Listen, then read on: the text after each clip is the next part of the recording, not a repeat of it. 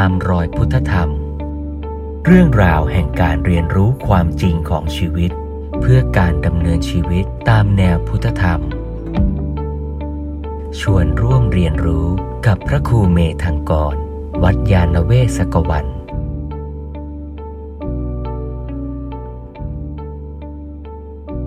ตัวมักคือการดำเนิน ชีวิตที่ถูกต้องถูกตรง ก็อยู่ในชีวิตประจำวันของเรา อยู่ในชีวิตจริงของเรา ตัวเป้าหมาย คือสภาวะปลายทางของการปฏิบัติ ก็อยู่ในชีวิตจริงของเรา เช่นกัน เป้าหมายในการปฏิบัติในทางพระพุทธศาสนา จะเรียกว่านิพพานก็ได้ จะเรียกว่าความสุขสูงสุดเป็นบรมสุขก็ได้ แต่ต้องทำความเข้าใจว่า สุขมีหลายแบบ สุขที่เกิดจากการเสพบริโภค ทางตาหูจมูกลิ้นกาย เป็นสุขแบบหนึ่งที่เรียกว่าสุขที่เกิดจากเวทนา หรือสุขเวทนา สุขเวทนาแบบนี้จะเกิดขึ้นก็ต่อเมื่อเราได้รับกระทบสัมผัส กับสิ่งที่น่าพอใจ สุขเวทนาก็เกิด แต่สุขเวทนาแม้เกิดขึ้นก็เป็นสุขประเดียวประดาว ให้ความสุขแก่เราได้แป๊บเดียว แล้วก็จางคลายหายไป ถ้าเราเผลอวางท่าทีต่อสุขแบบนี้ไม่ถูกต้อง สุขแบบนี้เนี่ยก็จะย้อนมาทำร้ายเราทำให้เราหวนละห้อยคิดถึงมันทำให้เราเกิดความกระวนกระวายแสวงหาอยากได้มา เรื่อยไปไม่สิ้นสุด เหมือนคนได้กินของอร่อย แล้วก็ติดอกติดใจ อยากจะได้กินอีก เมื่อไม่ได้ จิตใจก็พร่อง ไม่เต็มบริบูรณ์ ต้องคอยแสวงหามาสนอง ให้ได้สุขเวทนาเช่นนั้น เรื่อยไป แต่บรมสุขคือพระนิพพานไม่เป็นเช่นนั้น ไม่ใช่สุขที่เกิดจากเวทนา แต่บรมสุขคือสภาวะสุขที่ไม่เป็นทุกข์นั่นเอง สุขคือไม่มีทุกข์เกิดอีกแล้ว สุขแบบเวทนาเนี่ยท่านเปรียบเทียบเหมือนคนเป็นโรคเรื้อน คือคัน แล้วต้องเกา เมื่อเกาก็มีความสุขจากการได้เกาที่คัน เปรียบเหมือนคนที่มีความอยากคือตัณหาแล้ววิ่งแสวงหา เมื่อแสวงหามาสนองตัณหาได้หน่อยหนึ่งก็สุขหน่อยหนึ่ง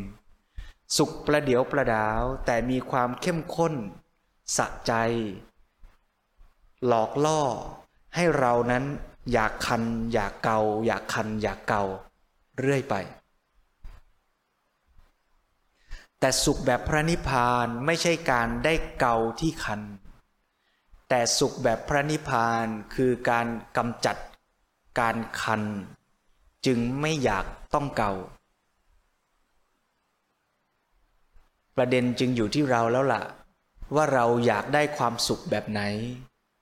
อยากจะสุขจากการได้เกาที่คันแล้วมันมันดี หรืออยากจะได้ความสุขแบบไม่ต้องคันไม่ต้องเกา ถ้าจะอยากสุขแบบได้เกาที่คัน ก็ต้องสร้างตัณหาแสวงหา เพื่อจะเสพรสของการสมหวัง ประเดี๋ยวประดาวเรื่อยไป แต่ถ้าอยากสุขโดยไม่ต้องคันแล้วไม่ต้องเกา ก็ต้องกลับมาลดละเหตุที่จะทำให้คัน คือตัณหาโดยอุปมาเปรียบเทียบ เมื่อเราดำเนินชีวิตตามทางสายกลางได้ ตัณหาลดลง ทุกข์ก็ค่อยๆ น้อยลง เมื่อปฏิบัติถูกต้อง อาการคันก็ค่อยๆ น้อยลง ความอยากเก่าก็ค่อยๆ น้อยลง จนในที่สุดไม่คันอีกเลย ก็ไม่ต้องเก่าอีกเลย นี่คือสภาวะปลายทาง พูดเปรียบเทียบอีกอย่างหนึ่งก็คือการที่ชีวิตเป็นอิสระจากกิเลสสิ้นเชิง คนที่ยังไม่บรรลุนิพพาน ชีวิต ถูกแรงจูงใจคือกิเลสตัณหาล่อเล้าอยู่ตลอดเวลา จะใช้ชีวิตก็ไม่เป็นอิสระ นาฬิกาปลุกอยากจะตื่นแต่ก็ตื่นไม่ได้ เพราะกิเลสมันดึงตัวเราให้ติดกับเตียงเคยเป็นไหมโยมนี่แหละคือชีวิตไม่เป็นอิสระจากกิเลสกิเลสมันดึงเราไว้ เรารู้ว่าตอนนี้ควรปฏิบัติ แต่ความง่วงก็ดึงเราไว้ ปฏิบัติไม่ได้ หรู้ว่าเวลานี้ควรอ่านหนังสือ โอ้ แต่กิเลสมันก็ชวนเราไปเล่นเกม ไปเปิด Facebook ไปแชทไปคุย กิเลสมันลากเราไปอีกแล้ว มีเงินแม่ว่าจะเอาไปลงทุน แม้แต่กิเลสมันก็ล่อให้เราไปซื้อช้อปปิ้งไอ้นั่นไอ้นี่ นี่เรียกว่าชีวิตเราไม่เป็นอิสระจากกิเลสถูกกิเลสมันใสหัวให้ทำนู่นทำนี่ ตลอดเวลาเพื่อที่จะตอบสนองกิเลส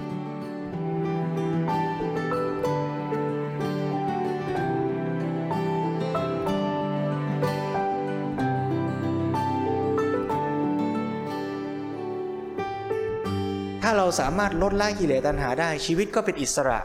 แทนที่จะทำอะไรอะไรเพื่อสนองให้แก่กิเลสตัณหาในตัวเรา ก็จะเปลี่ยนเป็นคนที่ทำอะไรอะไรก็เพื่อประโยชน์ของเราและโลกอย่างสมบูรณ์ทำเพื่อประโยชน์ไม่ใช่ทำเพื่อตัณหานะ คนที่กินเพื่อตัณหาจะกินเพื่ออร่อย แต่คนที่กินเพื่อประโยชน์ต่อตัวเองจะรู้ว่าร่างกายนี้มันมีประโยชน์ตามธรรมชาติของมัน ถ้าเราดูแลมันดี มันก็จะทำให้เราใช้ชีวิตอยู่ทำประโยชน์ ดูแลลูกทำประโยชน์ทำกิจการงานทำประโยชน์ เกื้อกูลสังคม เพราะฉะนั้นเราจะดูแลร่างกายของเราตามธรรมชาติให้มันดี เพราะฉะนั้นคนที่จะดูแลร่างกายให้มันดีเมื่อจะไปกินอาหาร ก็กินให้ถูกต้องตามหลักโภชนาการ กินอาหารที่สะอาด กินอาหารที่ถูกกับธาตุกับร่างกาย กับสภาพที่เราเป็น ไม่ได้มุ่งหวังเอาอร่อย แต่มุ่งหวังเอาประโยชน์ตามธรรมชาติจริง ๆ แล้วถ้าคนที่กินพิจารณามากกว่านั้นอีก ก็จะรู้ว่าการกินไม่ใช่เป็นประโยชน์แค่ต่อเราอย่างเดียว แต่เป็นประโยชน์และโทษต่อโลกได้ด้วย เพราะฉะนั้นถ้ากินอะไรแม้จะเป็นประโยชน์ต่อร่างกายเรา แต่มันเป็นโทษต่อโลกโอ้ยาบำรุงชนิดนี้ดีมากเลย แต่ถ้ากินมันเนี่ยมันจะต้องไปฆ่าสัตว์ตัดชีวิต มันจะต้องไปทำลายสัตว์ป่า มันจะต้องไป ทำลายธรรมชาติมากมาย เอ๊อย่างนี้ไม่คุ้มกันไม่กินดีกว่าคำว่าประโยชน์ของคนที่มีปัญญามากขึ้น ก็จะเห็นประโยชน์คุณโทษ กว้างไกลและเชื่อมโยงกับระบบเหตุปัจจัยของโลก ตามเป็นจริงลึกซึ้งขึ้นไปตามลำดับ สรุปก็คือคนที่มีตัณหามากปัญญาน้อยทำอะไรอะไรก็สนองแต่ตัวเราอย่างเดียว และเป็นตัวเราในฝ่ายตัณหา คือสนองเพื่อเอาสุขเวทนาเป็นที่ตั้ง ถ้าตัณหาลดลงปัญญาเพิ่มขึ้น ก็พิจารณาตามประโยชน์คุณโทษจะทำอะไรอะไรไม่ได้ทำเพื่อสนองตัณหาของตัว แต่ทำเพื่อสนองประโยชน์ของตัว ถ้าปัญญาสูงขึ้น ประโยชน์นั้นไม่ใช่ประโยชน์เพื่อตัวคนเดียว แต่เป็นประโยชน์เพื่อส่วนรวมกว้างขึ้นกว้างขึ้น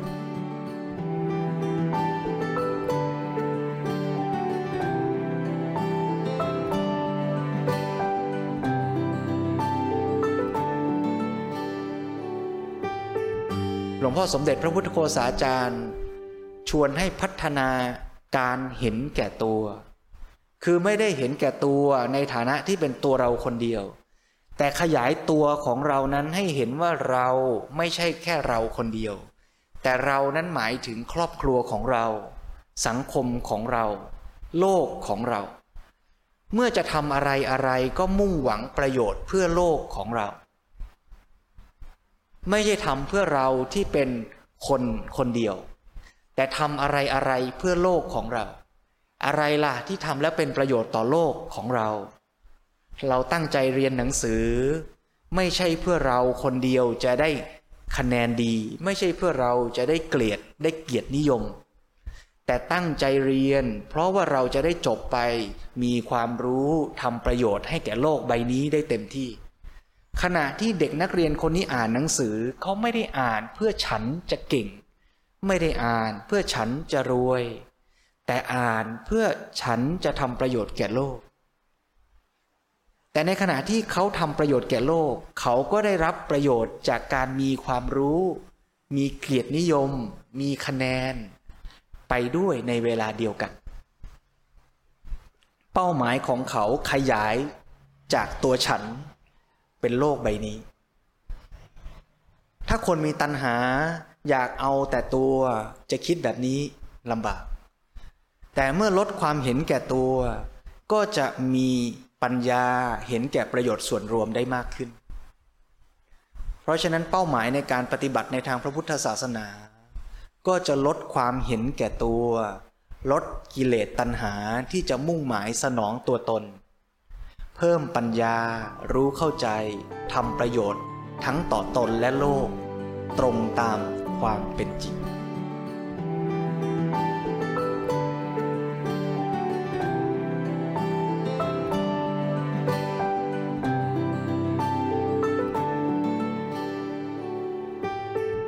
นี่คือเป้าหมายในทางพระพุทธศาสนา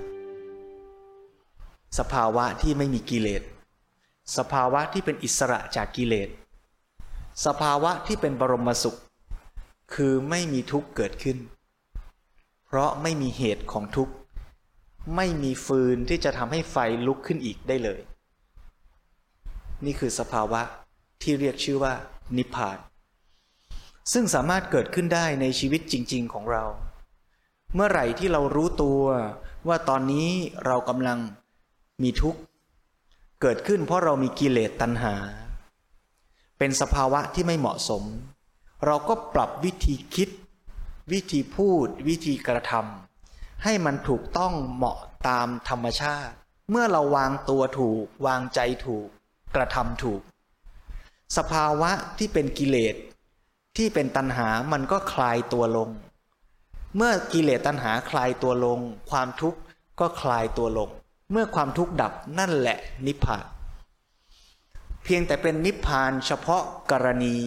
นิพพานเฉพาะเรื่อง นิพพานเฉพาะตอนนั้น สักพักเราอาจจะมีกิเลสเกิดขึ้นใหม่ การนิพพานแบบนี้เรียกว่า นิพพานชิมลองใน หนังสือของหลวงปู่พุทธทาสนิพพานชั่วคราว นิพพานชั่วขณะ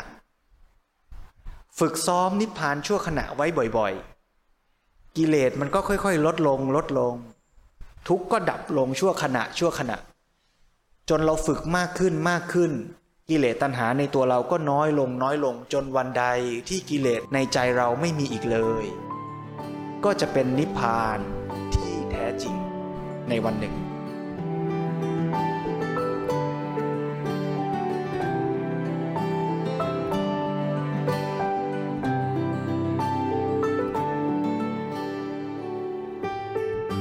ณะที่ผู้ปฏิบัติเจริญสติปัฏฐาน มีสติรู้เนื้อรู้ตัวในแต่ละขณะ เมื่อนั้นก็เป็นการทำให้เราสามารถละกิเลสที่เกิดขึ้นในแต่ละขณะแต่ละขณะ เมื่อผู้ปฏิบัติเกิดการรู้เนื้อรู้ตัวกำหนดอารมณ์กรรมฐาน เมื่อนั้นมีสติจิตเป็นกุศลไม่มีอกุศล แต่พอกำหนดอารมณ์กรรมฐานไปชั่วระยะหนึ่ง จิตใจเกิดฟุ้งซ่าน คิดถึงเรื่องราว ที่พอใจก็ดี ไม่พอใจก็ดี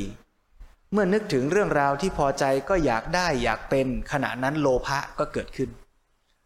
นึกถึงเรื่องราวที่ไม่พอใจ ขณะนั้นโทสะก็เกิดขึ้น เมื่อโลภะโทสะเกิดขึ้น ผู้เจริญสติรู้ตัวขึ้นในขณะถัดไป ก็รู้ตัวว่า เออ เมื่อกี้เราเกิดโลภะนะ เมื่อกี้เราหงุดหงิดนะ เกิดโทสะนะ แม้ไม่ต้องรู้จักชื่อมัน แต่รู้โดยสภาวะว่าสภาวะอย่างนั้นน่ะไม่เกื้อกูล ไม่ดีงาม ไม่เหมาะสม เมื่อรู้ตัวกำหนดสติกำลังของสติ ก็ไปส่งผลเป็นปัจจัยทำให้สภาวะโทสะนั้นเนี่ยค่อยๆคคลายตัวลง เมื่อขณะที่สติไปเป็นปัจจัยทำให้โทสะคลายตัวลง โทสะระงับดับไป สภาวะเป็นกุศลอย่างใหม่ก็เกิดขึ้น เมื่อเป็นเช่นนั้น จิตใจในขณะนั้น ก็เปลี่ยนสภาวะจากอากุศลเป็นกุศล เมื่อผู้ปฏิบัติเจริญกุศลแบบนี้ต่อเนื่องเนืองเนืองเป็นประจำ อกุศลในใจก็เกิดขึ้นได้น้อยลงน้อยลง กุศลก็เกิดมากขึ้นมากขึ้น จนกุศลนั้นต่อเนื่องมีกำลัง ก็จะส่งผลทำให้เกิดปัญญา พิจารณาความจริง คือสภาวะธรรมที่ปรากฏตรงหน้าชัดเจนมากขึ้นมากขึ้น เพราะในขณะที่จิตเป็นอกุศลนั้นเนี่ยปัญญาไม่เกิด คิดอะไรอะไรก็คิดไปตามอำนาจของตัณหา อยากจะได้ อยากจะเอามาสนองตัวตน แต่พอสภาวะเป็นอกุศลค่อยๆ ลดลงลดลง นิวรณ์ลดลงจนไม่เกิดขึ้นอีก สภาวะจิตของผู้ปฏิบัติเป็นกุศลต่อเนื่อง ผู้ปฏิบัติที่รู้หลักการปฏิบัติทางพระพุทธศาสนา ก็จะใช้จิตที่เป็นกุศลนั้นน่ะมาพิจารณาสภาวะตามเป็นจริง เรียกว่าการเจริญวิปัสสนากรรมฐาน คือพิจารณาสิ่งที่ปรากฏ ไม่ว่าจะเป็นรูปหรือนาม ไม่ว่าจะเป็นสุขหรือทุกข์ ว่าสิ่งที่ปรากฏเกิดขึ้นแก่ชีวิตของเราทั้งหมดนั้นมีลักษณะความเป็นจริงอย่างไร ผู้ปฏิบัติก็จะพบว่าสิ่งทั้งหลายเหล่านั้นล้วนแต่เกิดขึ้นตั้งอยู่ดับไป ไม่เที่ยง สิ่งทั้งหลายเกิดขึ้นตามกระบวนการเหตุปัจจัย เมื่อเหตุของมันปัจจัยที่ทำให้มันเกิด มีสภาวะไม่เที่ยง ดับไปเปลี่ยนไป ตัวมันเองก็ถูกบีบคั้นทำให้ตั้งอยู่ดำรงอยู่ไม่ได้ ก็ต้องดับไปเช่นกัน เรียกว่าทุกขัง และกระบวนการเกิดขึ้นตั้งอยู่อย่างนี้เป็นไปโดยกลไกธรรมชาติที่ไม่มีอัตตาตัวตนหรือใครผู้ใดจะไปสั่งบงการให้เป็นตามอำนาจ ความต้องการของตนได้ เพราะมันเกิดขึ้นจากส่วนประกอบหรือเหตุปัจจัยที่สืบเนื่องกันมา เราอาจจะเข้าไปจัดการเหตุปัจจัยได้บางส่วน แต่ไม่สามารถควบคุมเหตุปัจจัยทั้งหมด ให้ตรงตามความต้องการของเราได้ สภาวะอย่างนี้เรียกว่าอนัตตา เมื่อผู้ปฏิบัติเห็นตามเป็นจริงว่าสิ่งทั้งหลาย เป็นอนิจจังทุกขังอนัตตา การที่ไปการที่จะไปปรุงแต่งใจเพื่อสำคัญหมายมั่นให้สิ่งต่างๆ ซึ่งเป็นอนิจจังทุกขังอนัตตา มันเป็นอย่างใจที่เราต้องการ ย่อมเป็นไปไม่ได้ จิตก็จะคลายจากการปรุงแต่งอย่างนั้น เปรียบเหมือนกับคนที่รู้ว่า เมื่อรับของขวัญมาของขวัญนนั้นมันจะอยู่กับเราไม่นาน รับมาปุ๊บมันแตกสลาย รับมาปุ๊บมันแตกสลาย แรกๆก็ยังหวังอยู่ว่า เดี๋ยวชิ้นที่ร้อยชิ้นที่พันอาจจะมีสักชิ้นหนึ่งที่ไม่แตกสลาย แต่พอสังเกตไปสังเกตไปไม่ว่าจะรับของขวัญมาทีไรของขวัญก็แตกสลายทุกที เมื่อได้ความสุขจากการกินของอร่อย สุขก็แป๊บเดียวแล้วก็สลายหายไปไม่เป็นอะไรแก่เราอีกเลย สุขจากการได้รับคำชม มันก็เกิดขึ้นประเดี๋ยวประดาวแล้วก็สลายไปไม่เป็นอะไรกับเราอีกเลย สุขจากอะไรอะไรที่เป็นสุขเวทนา เกิดขึ้นก็ประเดี๋ยวประดาว เดิมอะเราไปคิดหลงว่าสุขนั้นมันสำคัญจีรัง เราเลยปรุงแต่งใจเข้าไปยึด อยากจะได้มันนักหนา ไขว่คว้า ทุ่มเทสรรพกำลังของชีวิต เพื่อแสวงหาสุขเวทนาทำงานแทบเป็นแทบตายเพื่ออยากได้ความสุขหน่อยหนึ่ง ดิ้นรนไปหาร้านอาหารอร่อยๆเพื่อจะอร่อยคำหนึ่ง เสพกามคุณทั้งหลายเพื่อรสอร่อยหน่อยหนึ่งหน่อยหนึ่ง แต่เมื่อรู้ตามเป็นจริงว่ารสอร่อยเหล่านั้น สุขเวทนาเหล่านั้น ไม่มีอะไรจีรังเลย ไม่มีคุณค่ามากมายนักหนา ที่เราจะต้องไปทุ่มเทสรรพกำลังในชีวิตของเรา เราก็วางท่าทีต่อมันใหม่ ไม่ไปยึดไปอยากมันมากนัก สุขก็รู้อ้อสุข ทุกเกิดขึ้นก็รู้อ้อทุก นี่หมายถึงสุขเวทนาทุกขเวทนา รู้ตามเป็นจริง ความที่จะต้องปรุงแต่งกระเสือกกระสนสแสวงหาสุขเวทนาก็ลดลง ความดิ้นรน วุ่นวายใจที่จะต้องวิ่งหนีทุกขเวทนาก็น้อยลง วางใจเป็นกลางต่อสุขเวทนาทุกขเวทนา ไม่เอาสุขและทุกขเวทนา เป็นเรื่องใหญ่เรื่องโตในชีวิต หันไปใช้ชีวิตตามหลักทางสายกลาง คือเอาประโยชน์ เอากุศลเป็นที่หมายดีกว่า จะสุขจะทุกข์ก็ช่างมัน ถ้ามันดีฉันก็ทเหมือนอย่างที่หลวงพ่อสมเด็จยกตัวอย่างว่าเด็กที่ยังไม่พัฒนากินอะไรก็ดูว่าอร่อยไหม ถ้าอร่อยกินไม่อร่อยไม่กิน แต่ถ้าพัฒนาแล้ว ถ้าเป็นประโยชน์ต่อให้ไม่อร่อยฉันก็กิน แต่ถ้าเป็นโทษต่อให้มันหวานอร่อยแค่ไหนก็ไม่กิน ถ้าเราเปลี่ยนมาใช้ชีวิตอย่างนี้ เราก็จะไม่ใส่ใจกับสุขทุกข์เท่าไหร่นัก แต่คอยถามตัวเองตลอดว่าดีไหม เป็นประโยชน์ไหม เป็นประโยชน์ต่อเราและโลกของเราไหม ถ้ามันเป็นประโยชน์มันดีเป็นกุศลฉันทำแม้มันจะเหนื่อย แม้มันจะยาก แม้มันจะลำบาก ก็ทำเปลี่ยนวิถีชีวิตใหม่ จากการใช้ชีวิตเพื่อสุข จากการใช้ชีวิต เพื่อตัวเราเอง มาเป็นการใช้ชีวิตเพื่อประโยชน์ เพื่อพัฒนาตัว เพื่อทำประโยชน์แก่ตนและโลกใบนี้ นี่คือเป้าหมายในการปฏิบัติในทางพระพุทธศาสนา เมื่อผู้ปฏิบัติสังเกตชีวิตตามเป็นจริงอย่างนี้ เห็นสิ่งทั้งหลายเป็นอนิจจังทุกขังอนัตตาอย่างนี้ การที่จะไปปรุงแต่งสร้างตัณหา ยึดในสุขทุกข์ยึดในรูปนามก็น้อยลงน้อยลง จนกระทั่งไม่มีตัณหาเลย จิตขณะนั้นมีปัญญา บริบูรณ์ รู้ตามเป็นจริง กุศลที่มีกำลังต่อเนื่องอย่างนี้ เห็นรูปนามเป็นไตรลักษณ์ต่อเนื่อง อย่างนี้วิปัสสนาญาณก็จะแก่กล้าขึ้น แก่กล้าขึ้น จนเมื่อใดที่วิปัสสนาญาณเกิดขึ้นสมบูรณ์ เมื่อนั้นก็เกิดมรรคจิต เห็นสภาวะที่ดับไปสิ้นเชิงของกิเลสตัณหา ปรากฏขึ้น จริงๆมันไม่ได้ปรากฏขึ้นหรอก ตอนแรกมันมีกิเลสตัณหา แล้วกิเลสตัณหามันดับสนิท ชั่วขณะนั้นเรียกว่านิพพาน อย่างที่เซนเปรียบเทียบว่า เทียนดับ นิพพานคือเทียนดับ ตอนแรกที่เทียนมันลุกอยู่คือกิเลส เมื่อกิเลสมันหมด เทียนดับ ความมืดก็ปรากฏ ความมืดไม่ได้เกิดขึ้นใหม่ ความมืดมีอยู่ก่อนแล้ว แต่เพราะตอนแรกมีแสงสว่างจึงไม่เห็นความมืด เมื่อกิเลสตัณหาดับไปหมดสิ้น นิพพานก็อยู่ตรงนั้นแหละ นิพพานก็คือสภาวะที่ไม่มีกิเลสตัณหา เมื่อมรรคจิตเกิด มีนิพพานคือสภาวะไม่มีกิเลสเป็นอารมณ์ของจิต ขณะนั้นก็เรียกว่าบรรลุธรรม จากปุถุชนก็กลายเป็นพระโสดาบันพระโสดาบันก็เจริญสติเจริญสติปัฏฐาน พัฒนาจิตให้เป็นกุศลอย่างเดิมนั่นแหละ เห็นสภาวะตามเป็นจริงชัดเจนยิ่งขึ้นยิ่งขึ้น ละกิเลสให้เหลือน้อยลงไปน้อยลงไป จนกระทั่งสติสมาธิปัญญา สมบูรณ์ เกิดมรรคจิตอีกครั้งหนึ่งมรรคจิตที่เกิดขึ้นก็จะมีอำนาจในการตัดละกิเลสในใจให้สิ้นเชิงลงไป ยิ่งขึ้นกว่าเดิม ก็เรียกว่าบรรลุธรรม จากพระโสดาบันก็เป็นพระสักทาคามี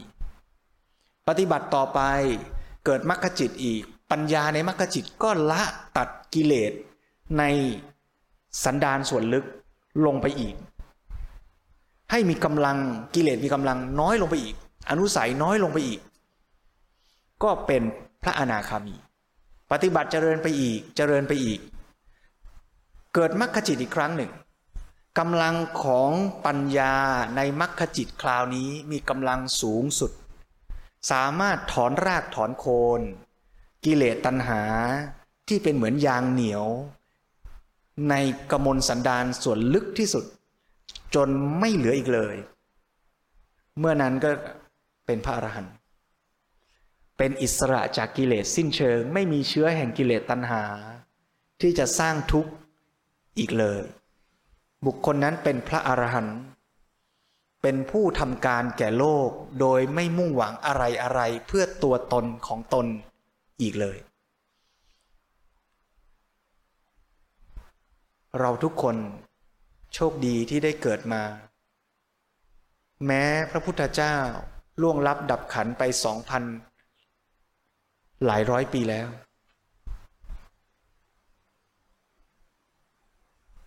แต่การตรัสรู้ของพระพุทธเจ้าเมื่อหลายร้อยพันปีก่อนนั้น เมื่อพระพุทธเจ้าตรัสรู้แล้ว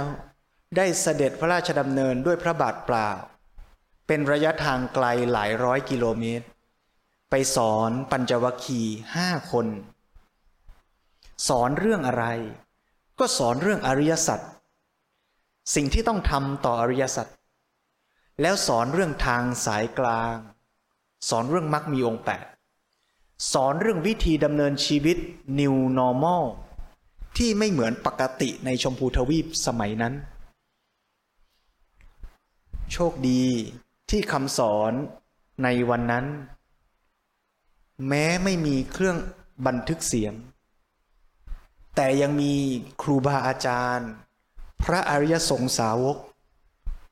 ที่สละชีวิตของท่านเหล่านั้นศึกษาและปฏิบัติอย่างจริงจัง แล้วก็รักษาคำสอนนั้น แทบทุกตัวอักษร สืบทอด ส่งมาถึงเรา แม้การล่วงผ่านมาหลายร้อยพันปี แม้ระยะทางห่างจากป่าอิสิปตนะมฤคทายวัน หลายพันกิโลเมตร เรายังได้มีโอกาสศึกษา ได้ร่วมกันปฏิบัติ ตามคำสอนของพระผู้มีพระภาคเจ้าพระองค์นั้น ขอให้เราได้ตั้งใจใช้ชีวิต ทุกขณะ อย่างเต็มกำลังความสามารถ ที่จะพัฒนาตัวเอง ตามแนวทาง ที่พระผู้มีพระภาคเจ้าได้ทรงแสดงไว้ เมื่อเราได้ปฏิบัติเช่นนั้นแล้ว ความเจริญย่อมเกิดขึ้น ความเสื่อมย่อมไม่มีทางเกิดขึ้น และเมื่อปฏิบัติเช่นนั้น ก็ขอให้ทุกท่านได้ถึงซึ่งที่สุดแห่งทุกข์คือพระนิพพาน ในอนาคตการอันไม่ช้านาน เพื่อทำประโยชน์ตนและประโยชน์เพื่อผู้อื่น ให้ถึงพร้อมด้วยความไม่ประมาทเธอขออนุโมทนา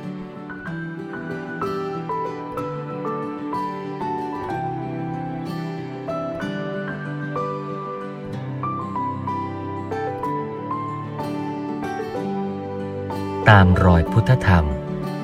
เรื่องราวแห่งการเรียนรู้ความจริงของชีวิต เพื่อการดำเนินชีวิตตามแนวพุทธธรรม